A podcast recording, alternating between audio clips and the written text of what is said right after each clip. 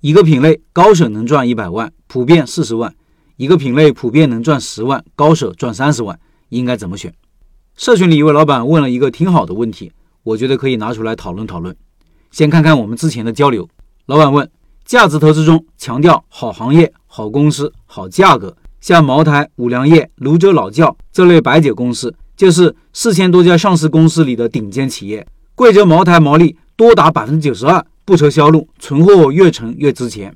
那么，据你了解，开个小店，哪些行业品类相对来说容易赚钱呢？同质化严重，竞争激烈，全靠熬时间熬出一点利润，就不是好生意。下面是我的回答，我说你看到的是结果，而没有看到原因，用结果来导原因，甚至导果为因，判断就会发生严重错误。茅台之所以毛利高，是茅台千辛万苦做出来的。比如酿造微生物技术筑起的产品护城河，通过一次成功的营销，把茅台变为国酒等等，是因为有了茅台、五粮液等牌子，所以白酒的毛利才高，而不是因为毛利高，茅台、五粮液才进入这个行业。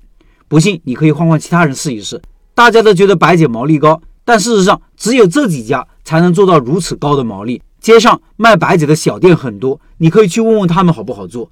做白酒而死掉的小企业、小品牌也千千万万，他们也许就是犯了倒果为因的错误。同理，开店也是一样的，同样一个品类，同样一个产品，不同的人做，毛利就相差很大，净利润相差更大。在大众的生意品类里，餐饮的毛利算是比较高的，基本都百分之六十以上。但是餐饮店的倒闭也多，并不会因为餐饮毛利高，赚钱就变得容易。另外，从竞争的角度看，一个品类毛利高。进入的人就多了，毛利就立刻拉下来了。可能是我的话没说清楚，这位老板又回到：“他说，我想说的是，哪怕做餐饮，也要做相对有钱赚、赚钱轻松的蓝海项目，跟电商选品一个道理。餐饮界不是说饭不如面吗？所以我们现在讨论的是选品。根据公式，ROE 等于净利润除以净资产等于销售利润率乘以资产周转率乘以权益乘数。从公式上看。”毛利低就要高周转，盈利能力差就要靠运营能力来弥补，挺难的。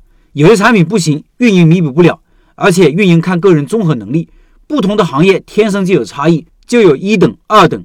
格力做到空调第一，美的空调、小家电都挺强，但相对白酒行业那是远远不如。我们公司做手机两百亿的营业额，只有四千万的净利润。小米的净利率也不高。通信行业除了几个头部卖家，其他的谁做谁倒闭。魅族没了。努比亚解散，这还是叫得上名字的，叫不上名字的更多。我想，哪怕是做餐饮，品与品之间也是有好坏之分，不是说你会什么就做什么，喜欢什么就做什么，更不是流行什么就做什么，而是各角度分析过品与品的差别，选一个相对容易赚钱、方便扩展又适合自己的。如果一个类别顶尖高手只能赚一百万，普遍赚四十万；一个类别普遍能赚十万，高手赚三十万，作为普通人，选第一个更合适吧。新手打点折也有二三十万。下面又是我的再次回复，我说你也说到了手机的例子，很好的例子。但为什么同样做手机，小米的毛利低，大约百分之十五左右，而且去年还在亏损，净利润为负。但是看看苹果，毛利就高，高达百分之四十多，净利润去年高达九百九十八亿美元，成为全球市值最高的公司。多少人看到手机的大好前景，就进去了这个行业？我相信他们也是看到了苹果高达百分之四十多的毛利吧。小米也是后来者，而且是成功的，但后面死去的手机品牌可以堆成山，包括格力、三六零、魅族这些大牌子也是失败了。不可否认，行业与行业之间、品类与品类之间确实存在着差别，有些毛利高，有些毛利低。但是我们经营不是为了毛利，而是为了净利润。我们开店做生意更应该看这个公式：净利润等于毛利减去其他开支，其他开支包括房租、人工、水电和各种管理成本。毛利高的生意，其他开支通常也较高。比如，通常的开店品类里面，餐饮是毛利比较高的，基本百分之六十以上。